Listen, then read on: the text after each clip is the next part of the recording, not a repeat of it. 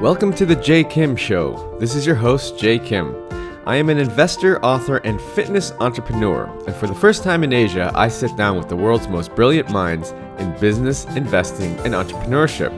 You'll learn all the secrets, strategies, and formulas to becoming a successful entrepreneur directly from the masters. If this is your first time listening, thank you for stopping by. This podcast is produced every week with the goal of providing actionable insight to you, the listener, with every single episode. And now, on to the show. Today's guest is Benny Luo, the mastermind behind the website nextshark.com.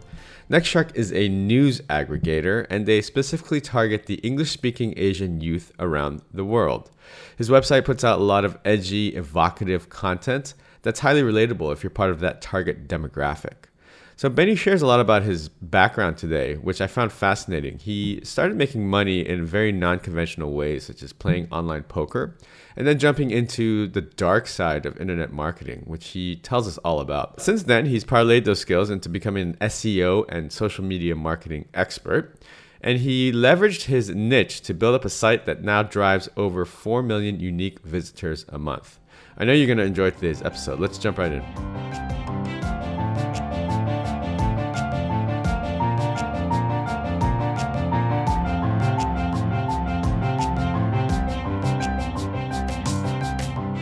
Benny, hey, how are you? Good man. How about yourself?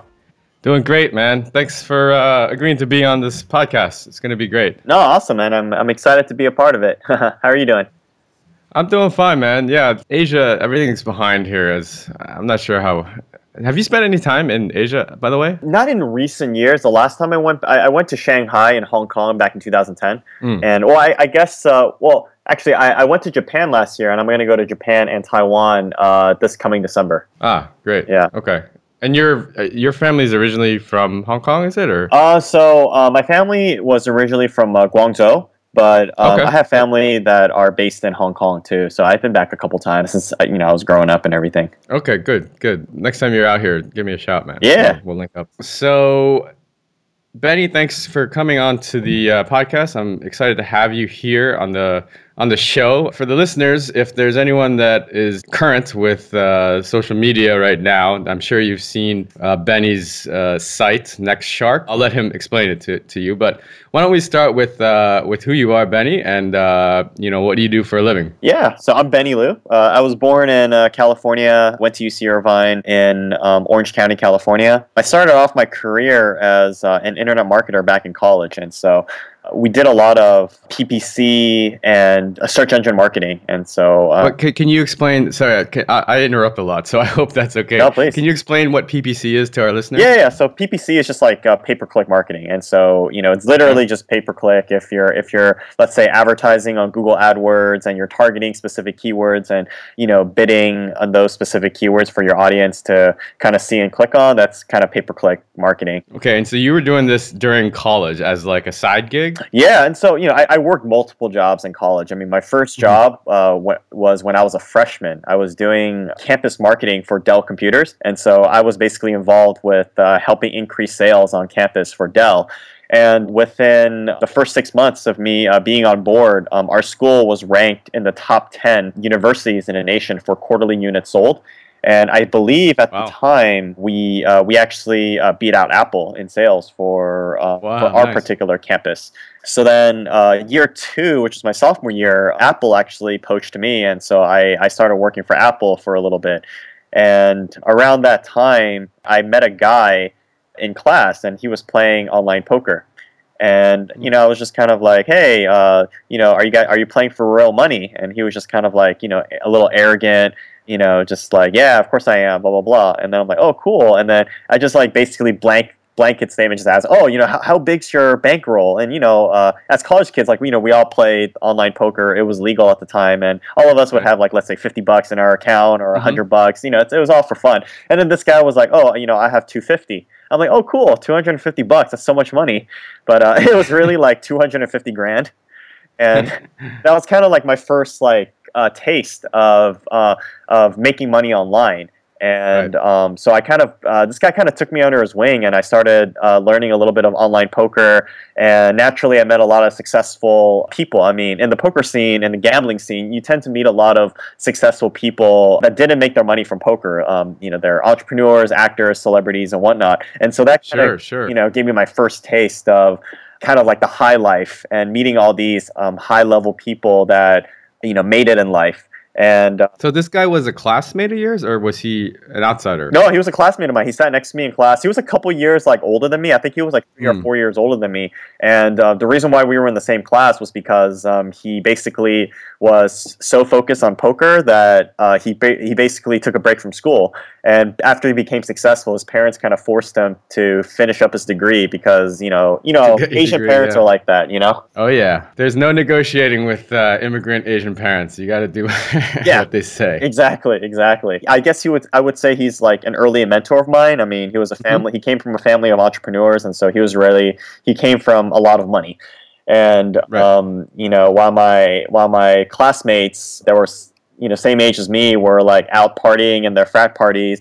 You know, I was partying with him at like the presidential suite at the Bellagio. Um, Right. you know, during Wow. World Series of Poker Week or something. And so it was a very different experience. And, you know, uh, while I did kind of miss out a lot on the typical college experience, I definitely, you know, made up for it with, you know, living such an interesting life early on by following this guy. Well, it's like you're living the dream, and you're a college student. So, so is this? So this was kind of like your your first light bulb moment where you're like, okay, I don't have to go to college necessarily, uh, other than appeasing my parents to to to be able to make money, right? Yeah, I, I think after that moment, honestly, like I was focused on trying to get good grades. I mean, I was I was struggling a little bit. I've never been like a good that that good of a student academically, and you know, I, but I but at the same time, like I knew I wanted some sort of comfort, and so my goal back then, before meeting this guy, was like, hey, I'm gonna get a good job, maybe at Dell, just work really hard, and then just you know, just naturally go go up from there it, it never fathomed to me of if I talk about it, it seems like this guy is a complete douchebag, but he was really, but you know, he, he, and, and, and in a sense he was, but he was also like taught me a lot of things as well. Like for example,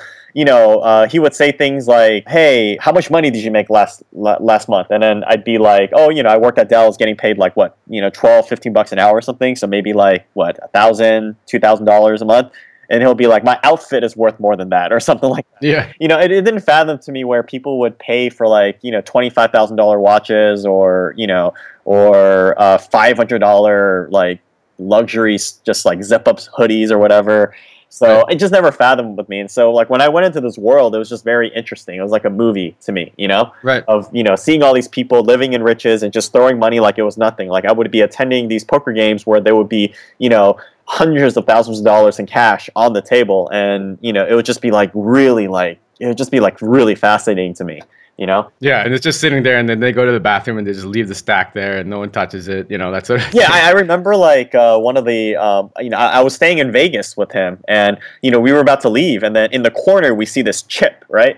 And then we're like hey you know you uh, hey I, I you know i'm about to leave. I'm just like doing one clean sweep you know of the place because i tend to Yep. do that.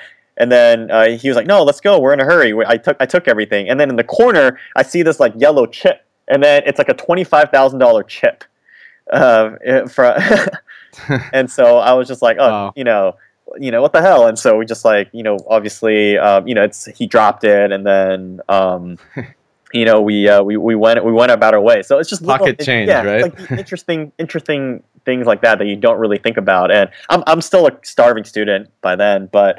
Um, so I guess long story short, I, I, I got into poker. I got a little bit of success. So would you say you're a good poker player now? Um, I would say like I'm above average, but I would I wouldn't say like I'm a pro. I mean, I did Right. poker well enough to where I was able to buy my first car. So it was just like a, a used like a used car, like six thousand dollars. I mean, That's pretty good for a college kid, right? yeah, yeah, it's good. side, yeah. Yeah, I mean, I didn't make like you know like you know hundreds of thousands of dollars, but I made enough to kind of like you know uh, see some mild success. But overall, it will it really wasn't something that I was passionate in per se. I mean, Mm. I was just you know on on my computer playing multi tables every day. Right. Sometimes like I would just wake up without brushing my teeth, and I would play until like you know like let's say wake up in the morning for 9 a.m. like tournament, and then I wouldn't be done until like 7 p.m. and not leaving my seat, haven't brushed my teeth, haven't really eaten, or I would order like you know pizza, like really unhealthy. Yeah. So it wasn't um, it wasn't a lifestyle that I wanted, and I just wasn't leaving the the house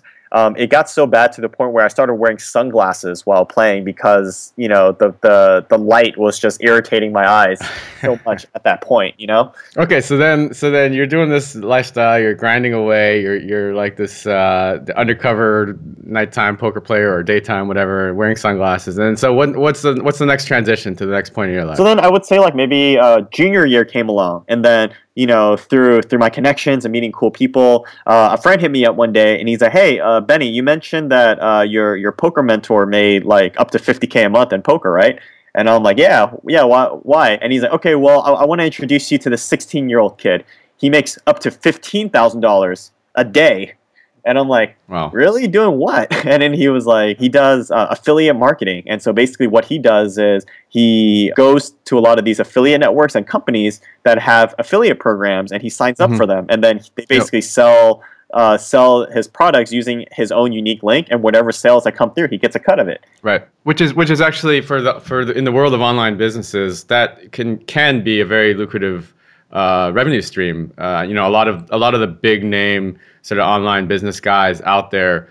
They, you know, there's some guys like you know Pat Flynn. They put up their their monthly uh, income report, and and a large part of that does come from affiliate marketing. Yeah, exactly. And so you know, it's a big business. I mean, back then it was really, uh, you know, the the reason why I, I, would say now it's a little bit harder to make money, but uh, back then it was really, really easy. Mm. And to be completely transparent, a lot of our tactics of driving traffic was like very gray area. And mm-hmm, so, mm-hmm.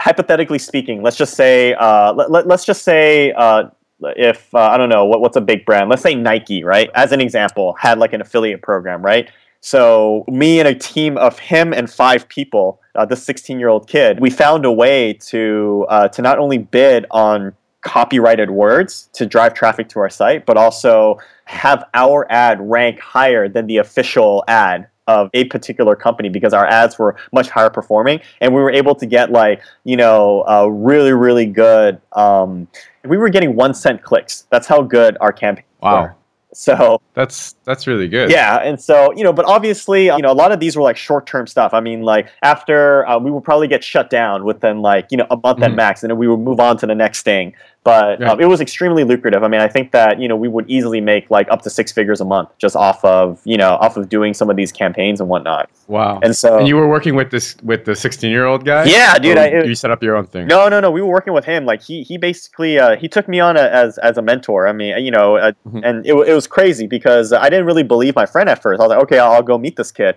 And so we we drove to um, these luxury apartments. A lot of like celebrities were living there at the time. So we went out to the top floor. The guy literally comes out like uh, with uh, smoking a cigarette with a robe on and his boxers, and you know, he, and he's just like you know completely drugged out, chilling, and he had he had like uh, he had an Aston Martin. Um, it, it, it was crazy. It was wild. The 16 year old kid was living like the dream. Right. So this is like light bulb moment number two for you. You're like, okay, wow, poker you can make a lot of money.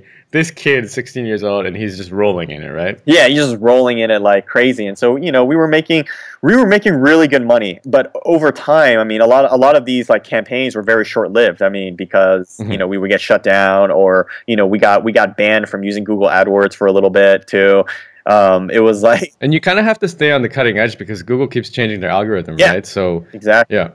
And, yeah. and so, needless to say, that was a great time in my life in a sense where, you know, I, I was making good money, I was being a good place. But at the same time, like me and the rest of my friends were way too young to be able to understand money management and mm. I never was really in a spot where you know somebody taught me like money management. I mean, a lot of the people right. I saw like they were they were very degenerate, and poker players are very degenerate too.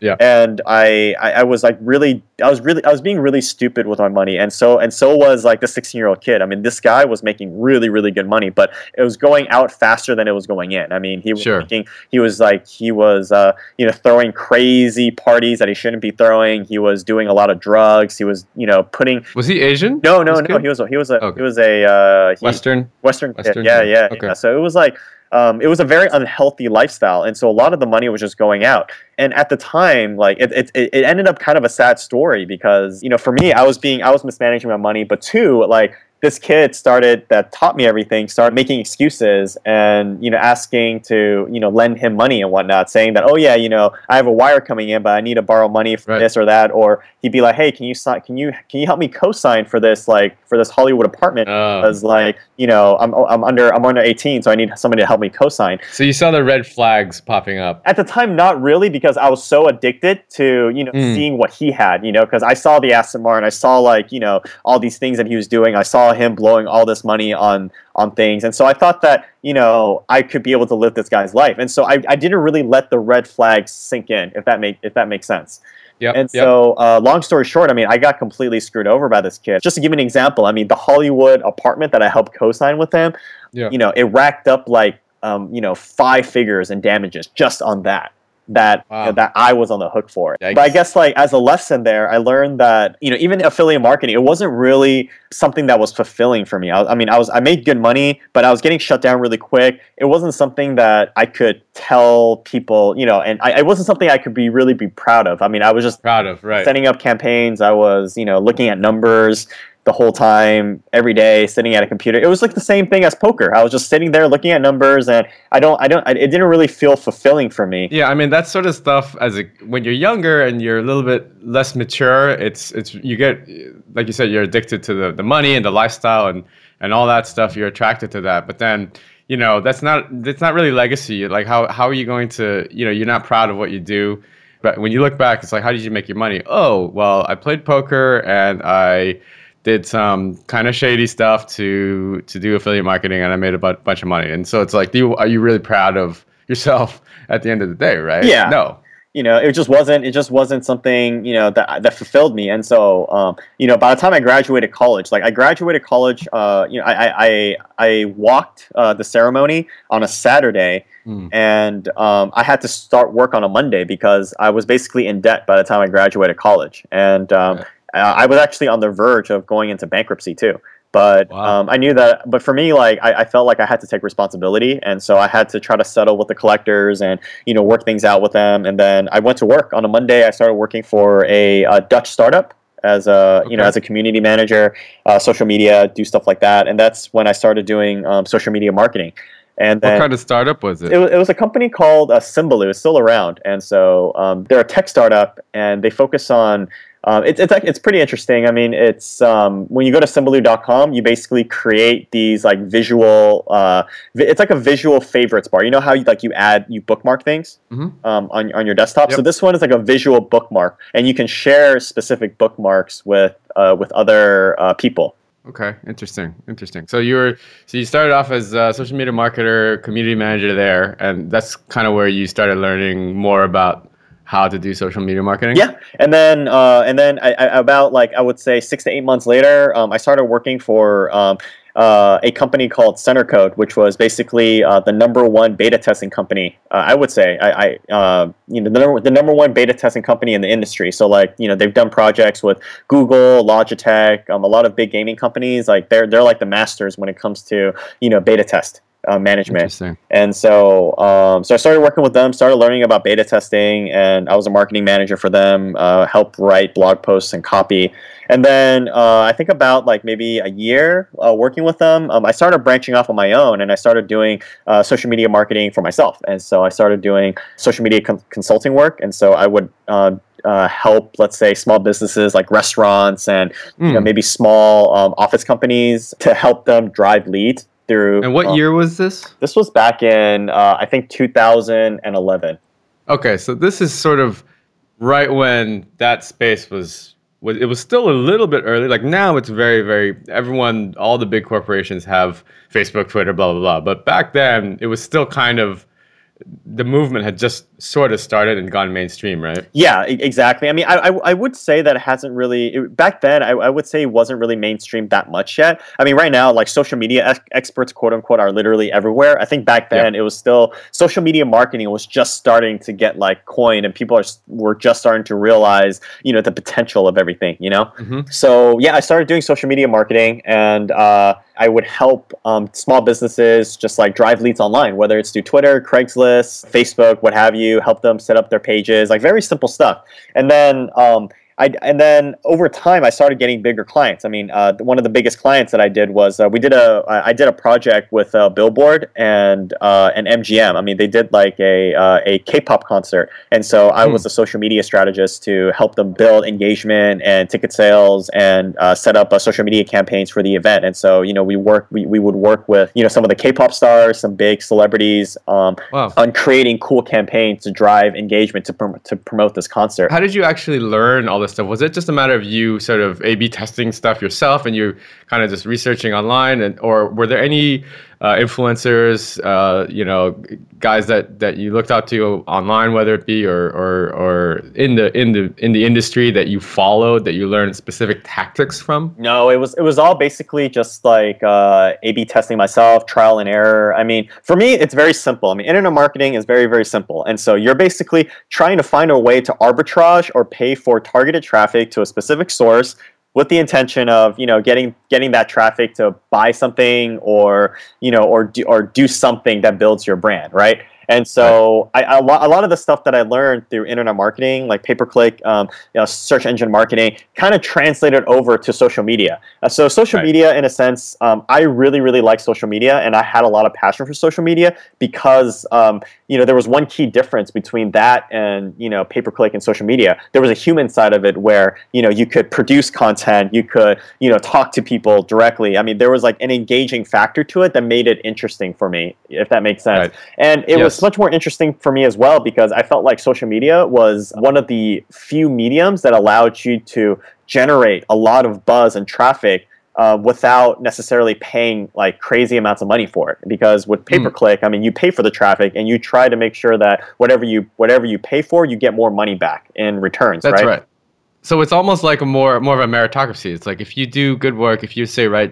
evocative copy, if you if a really good campaign, then you can get rewarded for that, and not you don't have to pay for it. Yeah, I mean at the time, like uh, I don't know if you're familiar with Old Spice, the uh, yep. the deodorant. I mean back then, yep, this sure. was like you know 2010, 2011. I mean Old Spice was still not that recognizable, but then they did the whole like social media campaign with you know the the Old Spice man where yep, yep. he was basically answering questions live through every single social medium, whether whether it's Reddit, YouTube, Twitter, Facebook. I mean, he answered you know questions all over, and within less than a week, sales for Old Spice skyrocketed, and they became the number one men's body deodorant.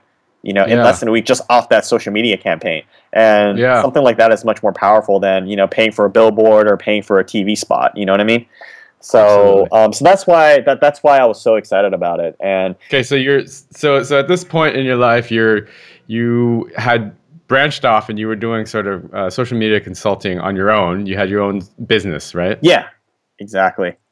Okay, and then so what was the next step then? Before I get, go on, I did read a book that was very helpful. Um, so I guess for mm-hmm. anybody that wants to, you know, get a start on understanding, you know, how to market online, like pick up the book yes. called The Inbound Marketing. It's by it's written by the guys over at HubSpot. It's probably the best book that I've written in terms of like breaking down exactly uh, you know how internet marketing works and they break down every single medium too whether it's social media videos seo and whatnot so i think anybody that wants to learn they should pick up that book Wow, inbound marketing. Okay, we'll have that in the show notes. The next thing was um, so this was like maybe uh, 2000, maybe mid 2011. That's when I started. Uh, you know, one of my clients was um, you know brought me on board to help them to help them on a project and essentially, that client turned into an investor for my first company, which was uh, newmediarockstars.com. And that was mm-hmm. basically an online magazine focused on covering the uh, digital entertainment space. And so back then, if you look at the whole ecosystem online, there was uh, a rise or um, internet celebrities like YouTubers uh, and, mm-hmm, fat- mm-hmm. and bloggers were really starting to you know pick up steam and there really wasn't like a specific site out, out there that really covered that industry i mean the, you know there were mainstream media sites that were still covering like traditional media celebrities but no one was really focused on internet celebrities and so um, that's why i created newmediarockstars.com and so he became my first investor so for the next like i guess two years like i was building this company and we ended up doing really well. I mean, we were we had a lot of really high moments. Like for example, like Justin Bieber tweeted our site twice. We've done like nice. big projects. Um, you know, we did a lot of big interviews, like with uh, let's say people like Brian McKnight, Bill Nye the Science Guy. Um, all the top YouTubers at the time. And then in 2013, I sold that company to uh, a company called Zella Networks. And then after that, I started Next Shark. Okay, wow. And then so Next Shark is basically New Media Rockstars 2.0, kind of? Uh, I mean, I, I, think that it's, uh, I guess you could say it's a 2.0 uh, as a startup, but in terms of like direction, uh, it's it's completely different, but you know, same same industry. Obviously, it's still in the media industry. Okay, so so Next Shark is tell us exactly what NextShark is. Uh, that's nextshark.com, right? Yeah. And uh, what, what's your what's your spin? I mean, because um, there's tons of news aggregators out there. There's tons of websites. There's so the flood of, of content on the internet right now is almost unmanageable. So how does NextShark differentiate from any of the other sites that do similar things? NextShark actually started off as like a uh, online magazine on business and tech and entrepreneurship, targeting millennials. And so back then, uh, I was just trying to, you know, I thought I thought that there was a need for uh, entrepreneurship and business content targeting young, hungry, business-minded people, and uh, we ended up doing relatively well. But you know, over time, I mean, I think that the the company's been around for three years, and I would say like maybe about like eight months ago, while we were getting really good traction, I I I, I felt number one, I didn't really feel that fulfilled. And number two, I didn't really uh, think that we were building the the community a, a, strong enough community you know that i wanted you know mm. and so i was just kind of just digging through our data and you know i noticed something interesting i mean even like uh, when I started, I noticed that a lot of our Asian centric content was doing really well. So, for example, right. whenever we covered a startup in China, or whenever we you know covered an entre- entrepreneur in Southeast Asia or something, or we covered news in that in that area, or even the U- in the U.S. if we covered uh, you know anything um, Asian centric in particular, you know we were getting a, a lot of engagement. And I'm not sure if it's because like you know since I'm Asian and I have a lot of you know friends and you know friends mm-hmm. on Facebook that are Asian that that shared really well, mm-hmm. but uh, it, you know we would get so much traffic and engagement and shares just off of that. And so I kind of realized that there was a need for this sort of content. And I would say eight months ago, we, we actually pivoted the site to basically become a online publication focused on uh, targeting the Asian youth market. And so we cover like very different verticals. Like we cover tech, culture, sports, fitness. Um, it's basically uh, a media destination targeted towards young English-speaking Asians across the world. And we think that there's a need for this, and we think that there is a big market for this because, um, traditionally speaking, I mean, Asians in America and Asians in Asia are culturally different, right? You know, that's kind of like there there there mm-hmm. are some differences there culturally and yep. beliefs and everything. But I think that Absolutely. with the advent of entertainment and media, I feel like those and, and the internet on top of that, um, you know, those things are starting to really converge. If you look at, let's say, K-pop, right? Like K-pop as an industry. I mean, it's not just big in Asia anymore. Like it's really traveling to Europe. It's traveling to the U.S., where you know, where hundreds of thousands of people are attending these concerts in the West.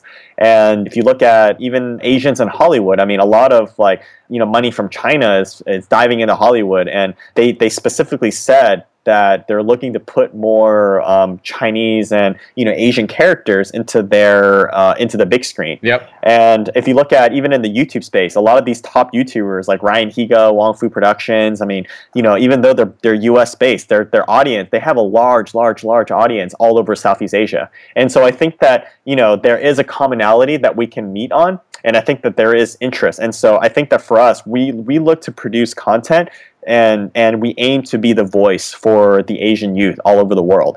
Yeah, that's awesome. I love that because uh, you, I think you you're, you're absolutely right. The trend is is definitely going that way. I mean, Asia is blowing up. China obviously is a world player now. You cannot ignore what's going on there. Yeah. You know, and Southeast Asia is, is a huge, huge market. I know, especially for the early stage uh, scene uh, and entrepreneurship scene. And um, so I think you're you're doing. Uh, you know, I love what you guys are doing over there. You know, I, I I I follow you guys on Facebook and stuff, and I love your posts. Your posts are always really they're they're they're done really well. I have to say, you know, they're they they're either uh, calling some someone out or they're really humorous, and it definitely has that Asian feel because uh, it's it's usually stuff that all Asians can relate to. So that's that's that's really good. Yeah, that's our goal. I mean, that's really our uh, that that's our thing. I mean, we want something where you know it's kind of like you know I'm Asian and I and I can you know I get it. You see what I'm saying? Yeah. So exactly, yeah. exactly. Okay, so we got to look to wrap up here soon, Benny. But um, so what? So what's in store next for ne- next Shark? What do you see? Uh, what are your goals for 2017? Um, how are you guys doing on sort of uh, building the company out? Yeah, I mean, we're doing really well. I mean, I think that now we get up to like, I think I would say uh, on average three to four million readers a month. So you, three to four unique visitors wow. a month, and we're Amazing. we're growing from there. I mean, our video content is doing really well too. I mean, I think that we started video like on Facebook maybe a couple months ago, and we've gone over 75 million video views already. Wow. On Facebook, and so um, so in the future is uh, we're we're definitely looking to uh, really uh, we want to definitely do more original content. I think that curating and uh, and looking through other sources and then you know rewriting it is really cool. But I really want I, I'm really passionate in you know uh, in traveling and going to interesting places and producing really cool and original uh, content. And so um, you know I would say look out for more original content in the future and look out for more video content because we're going to be putting out a lot of cool stuff. Fantastic. And so uh, guys, you gotta you gotta go and, and check out nextshark.com. What's the best uh, I guess that's the best place to, to find you. And then you personally, uh, are there any uh, links or, or social media uh, places that you would want me to direct the audience to? Yeah, I mean, just nextshark.com. Uh, tell them to like us on Facebook at facebook.com slash uh, nextshark. and then I have a Twitter too. It's twitter.com slash Benny Luo. And yep. yeah, all that good stuff. Okay, awesome. We'll get that all linked up. Benny, thanks so much for your time. It was really great catching up with you. Um, we we're excited that you're going to be on the show, uh, especially because of the work that you do. Uh, that's t- that's sort of focused on Asians and Asians Ameri- and Asian Americans. So uh, thanks again. Yeah, we really appreciate it. Thank you so much. I appreciate it. All right. Good luck. Good luck. Bye bye.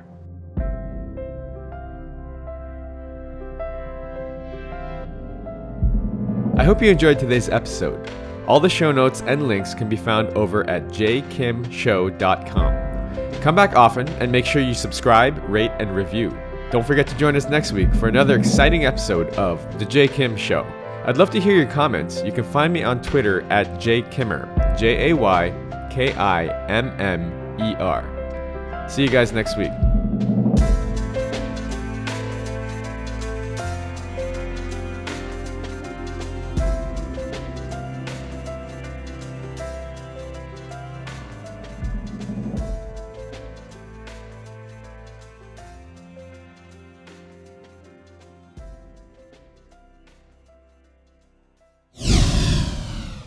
This podcast is brought to you by Hack Your Fitness, the high achiever's guide to getting ripped in under three hours a week. If you're anything like me, you're probably working a full time job or jobs and trying to find time to balance family life, social life, and last but not least, fitness. Look, I get it. I'm a full time investor and entrepreneur myself, and father of two. So, how am I able to stay fit year round without spending hours and hours in the gym killing myself on the cardio machine? After struggling for the last 15 years trying every workout and diet under the sun, I finally designed a system that allows me to achieve and maintain single digit body fat for life in under 3 hours a week. Cardio not required. Head on over to hackyour.fitness and download my free 13 page guide that teaches you the simple science behind efficient fitness and smart nutrition and gives you everything you need to know to finally take control of your life. That's hackyour.fitness.